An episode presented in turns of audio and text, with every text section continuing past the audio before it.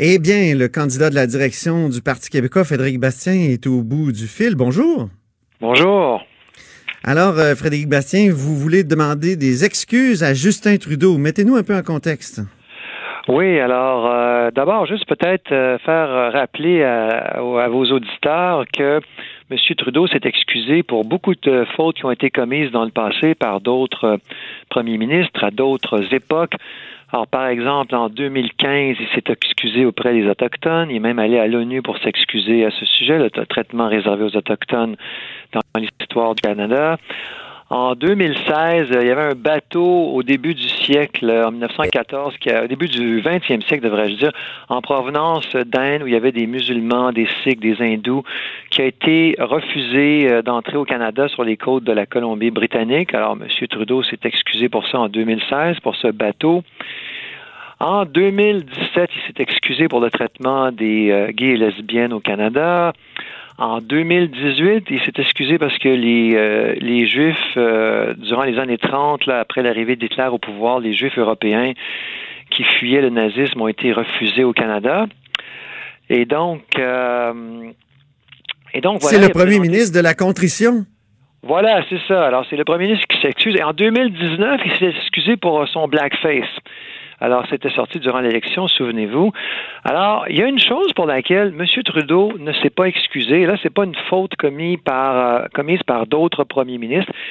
C'est des propos qu'il a lui-même tenus en 2013. Ah Alors, souvenez-vous, à l'époque, il y avait le débat sur la laïcité. Déjà, on était à l'époque du gouvernement Marois, la fameuse charte des valeurs. Et M. Trudeau avait comparé le débat sur la laïcité au Québec à la ségrégation raciale aux États-Unis. Ah oui, je me souviens, oui. Alors, il y, avait, Charles Taylor aussi qui avait dit que c'était comme euh, la, Charte des valeurs, c'était comme le traitement des gays et lesbiennes en Russie. Oui, c'est ça, la, Russie de Vladimir Poutine. Mais alors, moi, je dis à M. Je veux rappeler ceci à M. Trudeau d'abord. La ségrégation raciale aux États-Unis, ça a mené notamment au lynchage de 4075 personnes entre 1877 et 1950, la grande majorité étant évidemment des Noirs. Et la ségrégation raciale américaine, et, je pèse mes mots, M. Robitaille, quand je le dis, là, c'est diabolique. C'est le mhm. mal incarné. Et c'est à cela que M. Trudeau, en 2013, a comparé le débat que nous avons toujours euh, en 2020 sur la laïcité. Alors moi, je pense que ce sont des propos odieux, des propos tout à fait euh, euh, vraiment inacceptables. Et donc, je demande à M. Trudeau de s'excuser pour ses propos. Donc, en 2020, il pourrait s'excuser cette fois pour ses propos qu'il a lui-même tenus et s'excuser auprès des Québécois. Oui, ben, ben, pourquoi Frédéric Bastien les demandé aujourd'hui? Euh, est-ce que c'est parce que ça, fait quand même sept ans qu'il a prononcé ces, propos-là? Pourquoi vous les demandez-vous aujourd'hui? Ben moi, je pense qu'il n'y a toujours pas d'excuses qui ont été euh, euh, qui ont été présentés par M. Trudeau. À mon sens, quelque chose de beaucoup plus grave que le blackface pour lequel il s'est déjà excusé en 2019. C'est infiniment plus grave et c'est des propos dont il est directement responsable. Alors moi, je pense que M. Trudeau doit s'excuser. C'est, euh, me semble-t-il, quelque chose d'extrêmement important. Est-ce que ces propos ont eu des conséquences? Frédéric Bastien, est-ce que ces propos ont eu des conséquences euh, directes? Euh? Ces propos sont inadmissibles au niveau de l'attaque à la réputation du peuple québécois. Et deuxièmement, je demande aussi ceci, nous sommes dans une course au leadership du Parti québécois et j'invite les autres candidats, alors je pense à M. Laurent Vézina, qui est un nouveau candidat de la région de Québec qui euh, veut se présenter dans la course à la chefferie. Évidemment, je pense aux autres candidats qu'on connaît davantage, moi, M. Paul Saint-Pierre Plamondon, M. Nantel, euh, Guy M. Sylvain Gaudreau, et je les invite à ce que, je les invite eux aussi à se joindre à moi et à demander eux aussi des excuses pour les propos complètement inacceptables de M. Trudeau. Vous demandez une sorte de front commun là, des, euh, de voilà, tous les candidats. Moi, je pense que sur, une question comme ça, on doit euh, être, on doit faire front commun. Le, Parti québécois doit être uni. Ce sont des propos inacceptables auxquels on n'a pas euh, suffisamment réagi à l'époque. Moi, ce qui me, moi, ce que je déplore là-dedans, c'est que M. Trudeau est toujours en train de faire la leçon. Il fait la leçon en particulier aux nationalistes québécois. Il nous dit voilà, vous êtes des intolérants, vous êtes des pas corrects, vous êtes, vous êtes ci, vous êtes ça. Et là, il compare le débat sur la laïcité à la ségrégation raciale américaine. Alors, M. Trudeau dit voilà, il ne faut pas faire preuve de haine.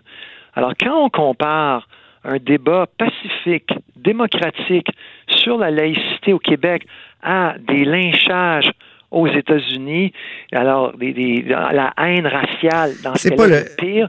Moi, je trouve que c'est faire preuve d'intolérance lui-même. Alors, quand on sert des leçons aux C'est pas le premier euh, politicien, Frédéric Bastien, qui aura fait preuve euh, de, qui aura fait un dérapage ou euh, des hyperboles, non? Ben non, mais s'il s'excuse, moi, je suis prêt à passer à autre chose. Mais je peux mhm. comprendre que des fois, on. Mais c'était la charte des valeurs aussi, hein? C'était la Charte des valeurs, c'était pas le, c'était pas la loi 21. Euh, ben dans, l'esprit de M. Trudeau, là, la Charte. De toute façon, ça n'a pas d'importance. Les propos sont inacceptables. C'est des mhm. propos, que ce soit la Charte des valeurs, que ce soit n'importe quoi d'autre, on compare ça à la ségrégation raciale américaine. Ça n'a aucun rapport. C'est une comparaison odieuse. Mais il n'a pas répété ces propos-là au sujet de la loi 21, là. même s'il a dit qu'il n'était pas d'accord et tout ça. Est-ce qu'il a fait preuve du même type d'exagération de, ben, pour la loi 21? Il a, comparé le débat sur la... Euh, euh, ben, C'est-à-dire que pour la loi 21, il a, il a, fait preuve de plus de retenue, mais il a quand même tenu ces propos-là en 2013 et il doit s'excuser. Peu hmm. importe ce qu'il dit sur la loi 21, c'est pas, je veux dire, la, question, c'est qu'il y a eu des propos inacceptables qui ont été tenus par M. Trudeau. Alors, de la même façon qu'il s'est excusé, et Dieu sait qu'il l'a fait à plusieurs reprises, pour son blackface qui remontait à beaucoup plus loin mhm. alors qu'il n'était pas en politique. Il était au début de la trentaine, si je me souviens bien. Alors, il s'est excusé à de multiples reprises pour son blackface. Quand il a tenu les propos comparant la Charte des valeurs à la ségrégation raciale. Il était chef du Parti libéral du Canada. Il a tenu ces propos-là à titre de chef du Parti libéral du Canada, de député, de membre du Parlement. Alors, par conséquent, mhm. ces propos-là sont bien plus euh, importants que le fait d'avoir euh, de s'être peinturé la, la, figure en noir dans une fête euh, alors qu'il était alors qu'il était jeune.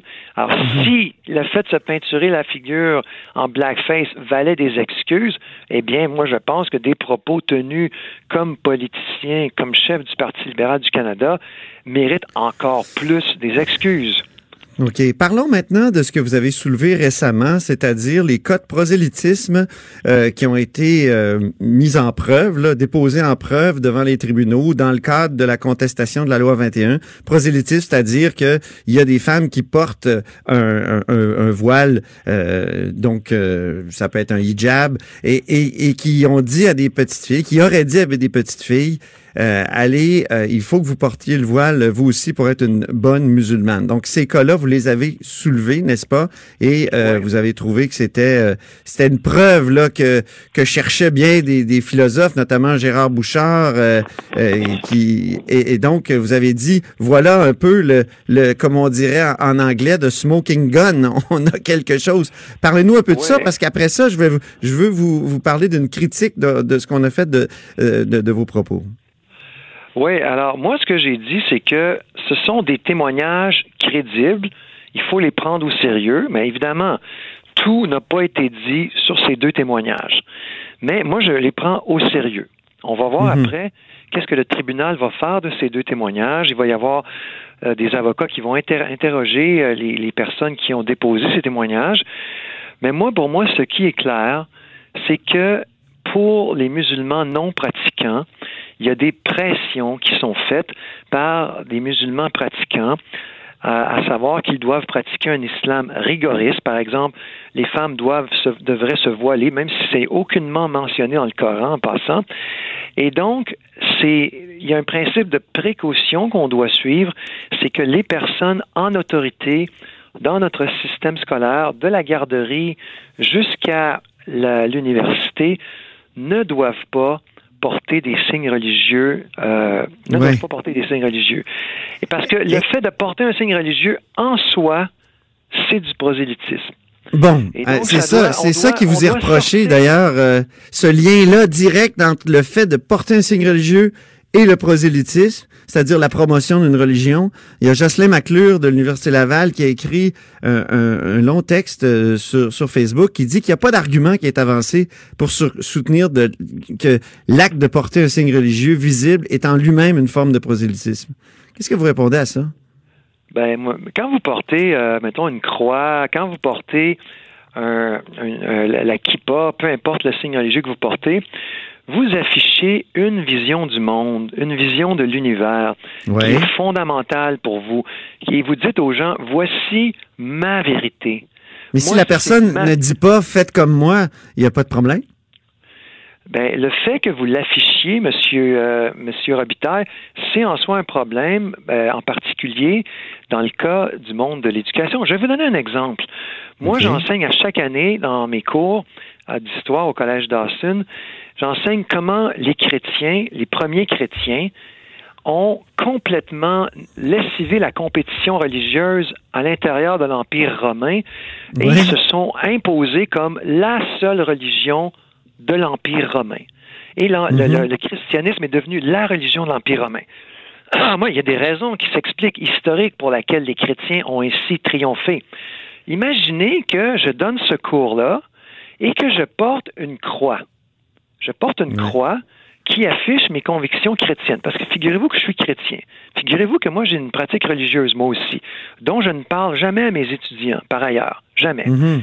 Alors là, qu'est-ce qui va se passer dans le cours? Qu'est-ce qui va se passer quand je vais expliquer? Je vous explique, voici, euh, chers amis, pourquoi le christianisme a triomphé.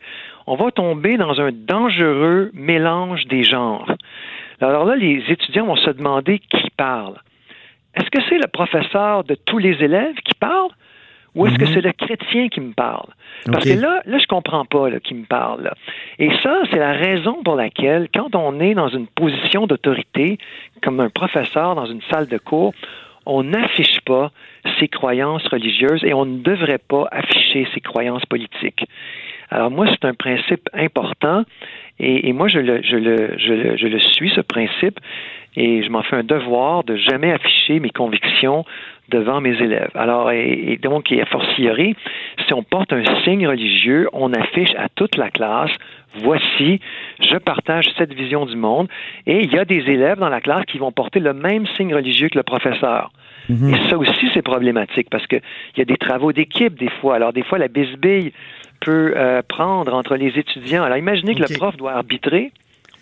Hey, on, oui, ben, on, doit se laisser, là. Je m'excuse, M. Bastien. Vous, ah, vous devez aller enseigner, je pense. oui, c'est ça. Oui, j'ai ça. J'ai des occupations euh, autres qui Bon, ben, en tout cas. Mais on euh, se reparlera de, de, ces sujets-là euh, qui sont passionnants. Merci d'avoir accepté de nous en parler aujourd'hui. Puis, on retient cette demande d'excuses. OK. Ben, merci de m'avoir invité.